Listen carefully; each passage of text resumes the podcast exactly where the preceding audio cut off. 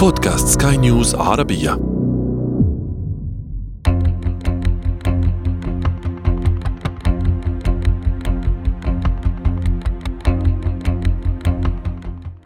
تخيل معي السيناريو القادم. شخص يسير على قدميه في شوارع القاهرة أو الرياض أو الرباط أو الجزائر أو أي مكان آخر ويقرر عبور الشارع. في الأحوال الطبيعية سيعبر من منطقة عبور المشاة أو يتلفت يمينا ويسارا ويبدأ بالعبور. فجأة يصطدم بصاحبنا جسم يسقط بسرعة رهيبة من السماء. ليس مكيف هوائي لم يثبت جيدا في إحدى البنايات بل بقايا صاروخ أو قمر صناعي. طبعا بالنسبة للغالبية منا فالسيناريو السابق سيناريو مستبعد أو حتى خيالي.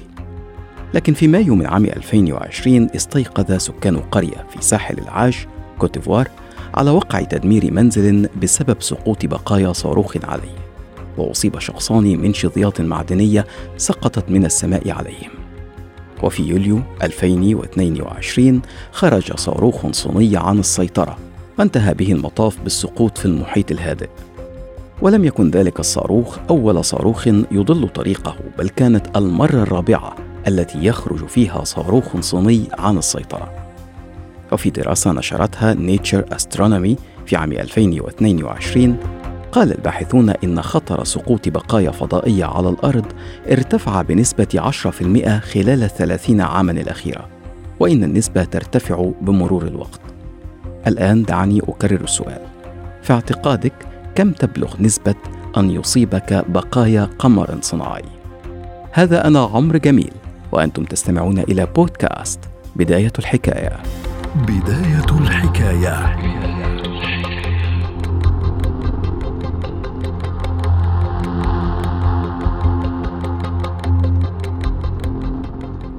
في عام 1957 أطلق الاتحاد السوفيتي أول قمر صناعي من صنع البشر سبوتنيك واحد.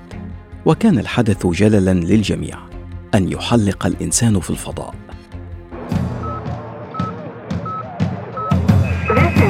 Moscow, and here is the news. Our satellite Sputnik lifted at 22 hours 28 minutes Moscow time and entered orbit around the Earth. The first artificial Earth satellite in the world has now been created. طبعا كما لاحظتم حدث ذلك في أوج الحرب الباردة مع الولايات المتحدة في ذلك الوقت كانت الولايات المتحدة تملك نحو خمسة آلاف رأس نووي مقابل بضع مئات للسوفيت لكن مع وصول السوفيت للفضاء اعتقد الأمريكيون أن السوفيت أصبحوا قادرين على استهدافهم من الفضاء وليس من الأرض فقط. يتوقف السوفيت؟ لا.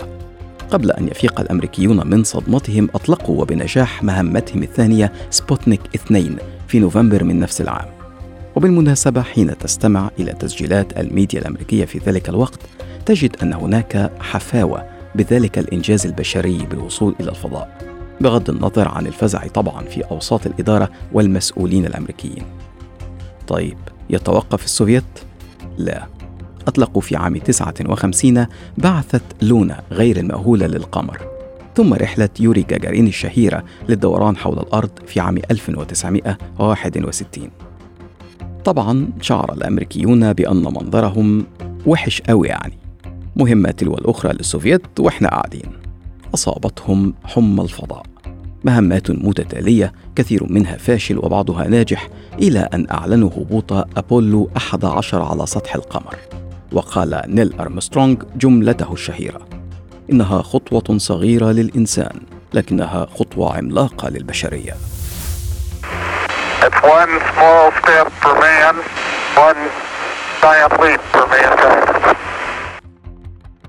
من حينها يا صديقي لم يتوقف البشر عن إطلاق الصواريخ والأقمار الصناعية. أقمار صناعية عسكرية أقمار صناعية للاتصالات والبث التلفزيوني أقمار صناعية لدراسة الأرض والطقس والأحوال الجوية أقمار صناعية للملاحة أقمار صناعية للطاقة الشمسية بخلاف الصواريخ التي تحمل كل هذه الأقمار. آلاف الأجسام أطلقها البشر باتجاه الفضاء. بحسب وكالة الفضاء الأوروبية أطلق البشر منذ بداية عصر غزو الفضاء أكثر من عشرة آلاف قمر صناعي. يتبقى منها نحو ستة آلاف في الغلاف الجوي. يعمل منها نحو أربعة آلاف. أما الباقي فتحول إلى خردة تسبح في الفضاء. طيب أربعة آلاف جسم والفضاء واسع. المشكلة ليست كبيرة يعني. ثم إن الأرض مليئة بالمشاكل. فأنت الآن تحدثنا عن كوارث تأتينا من الفضاء. المشكلة ليست في الأربعة ألاف المشكلة في سبعة وعشرين ألف قطعة خردة فضائية على الأقل تسبح في الفضاء إيه ده؟ هم مش كانوا أربعة ألاف؟ بحسب وكالة ناسا فإنها تتعقب أكثر من 27 ألف قطعة من الحطام المداري أو النفايات الفضائية الكثير منها صغير جدا بحيث لا يمكن تعقبه وتقول إن ما يقرب من 23 ألف قطعة حطام أكبر من حجم كرة صغيرة بقطر 10 سنتيمترات تحلق في الفضاء بسرعة تصل ل 17500 ميل في الساعة. لو أردت تحويلها إلى كيلومتر فذلك يعني 28163 كيلومتر في الساعة. سيارة حضرتك بتجيب 160 بالعافية. طيب من أين جاءت هذه النفايات الفضائية؟ جاءت هذه النفايات من اصطدام المركبات الفضائية أو الأقمار الصناعية ببعضها البعض أو إطلاق بعض الدول لصواريخ بغرض إسقاط أو تدمير أقمارها الصناعية القديمة. مثلا في العاشر من فبراير 2009 اصطدمت مركبة فضائية روسية مع مركبة فضائية تجارية وخلف التصادم أكثر من 2300 قطعة من الحطام الكبير القابل للتتبع والعديد من قطع الحطام الصغيرة. في عام 2007 أطلقت الصين صاروخا لتدمير قمر صناعي قديم للطقس. أسفر عن أكثر من 3500 قطعة من الحطام الكبير القابل للتتبع وأجسام أصغر لا يمكن تتبعها. وهكذا أصبح لدينا آلاف الحطام من النفايات الفضائية التي قد تسقط على الأرض وبعضها لا يمكن تتبعه. طيب سؤال آخر. هل حدثت سوابق لذلك السقوط؟ نعم وكثيرا. من حسن الحظ أن المحيطات تشغل الجزء الأكبر من مساحة الأرض وبالتالي تسقط معظم هذه الأجسام بعيدا عن اليابسة. لكن أيضا حدثت سوابق كثيرة سقطت فيها تلك الأجسام على اليابسة. في السبعينيات سقط حطام من محطة الفضاء سكاي لاب فوق أستراليا وفي الثمانينيات سقط قمر صناعي روسي فوق كندا وفي 2020 سقطت بقايا حطام صاروخ صيني في كوتيفوار كما ذكرت في أول الحلقة.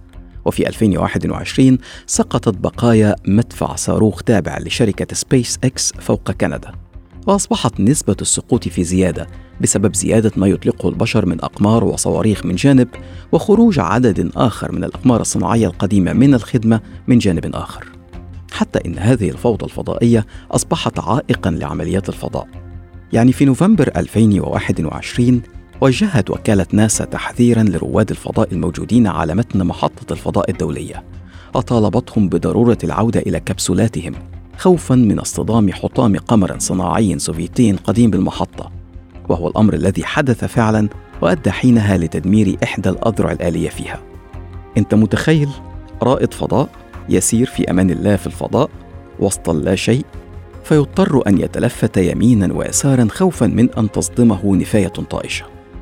الغريب يا صديقي أننا لم نترك نفايتنا في الفضاء فقط بل على القمر أيضا مثل قمر لونا الذي أطلقه السوفيت في عام 59 ورينجر أربعة الذي أطلقه الأمريكيون في عام 69 وهايتن الذي أطلقه اليابانيون عام 93 وسمارت واحد الذي أطلقه الأوروبيون في 2006 وشاندريان واحد الذي أطلقه الهنود في 2008 وتشانجي واحد الذي أطلقته الصين في 2009 ومركبة بيرشيت التي أطلقها الإسرائيليون في 2019 وتحطمت على سطح القمر المشكلة أيضا أن الدراسة التي نشرتها Nature Astronomy حول سقوط الحطام الفضائية على الأرض أشارت إلى أن جنوب الكرة الأرضية يتعرض لمخاطر أكبر لسقوط هذه النفايات برغم أن الدول الرئيسية التي ترتاد الفضاء تقع في الاقتصادات المتقدمة بسبب توزيع المدارات المستخدمة عند إطلاق الأقمار الصناعية. طيب هل من حل لهذه المشكلة؟ أم أننا قد نعيش يوما تتساقط فيه هذه النفايات فعلا فوق رؤوسنا؟ في الحقيقة أن الأمم المتحدة تطلب من جميع الشركات والدول إزالة أقمارها الصناعية من المدار في غضون 25 عاما بعد انتهاء مهمتها لكن الواقع أيضا أن ذلك لا يحدث دائما تحاول بعض الدول اتخاذ إجراءات تضمن السيطرة على أجسامها الفضائية منذ مرحلة ما قبل الإطلاق هناك أيضا شركات بعضها بالمناسبة تجاري يسعى للربح يعمل على تطوير حلول لمشكلات النفايات الفضائية مثل تطوير شباك عملاقه لتجميع الحطام من الفضاء أو استخدام القوة المغناطيسية لجذب الحطام الهائمة. لكن في مقابل هذه الجهود فإن النفايات الفضائية تتزايد وبسرعة مع تزايد إطلاق البشر للصواريخ والأقمار الصناعية كتلك التي يطلقها إيلون ماسك وجيف بيزوس. يعني قد يأتي يوم تضطر فيه فعلا لأن تنظر يمينا ويسارا وإلى السماء وأنت تعبر الشارع.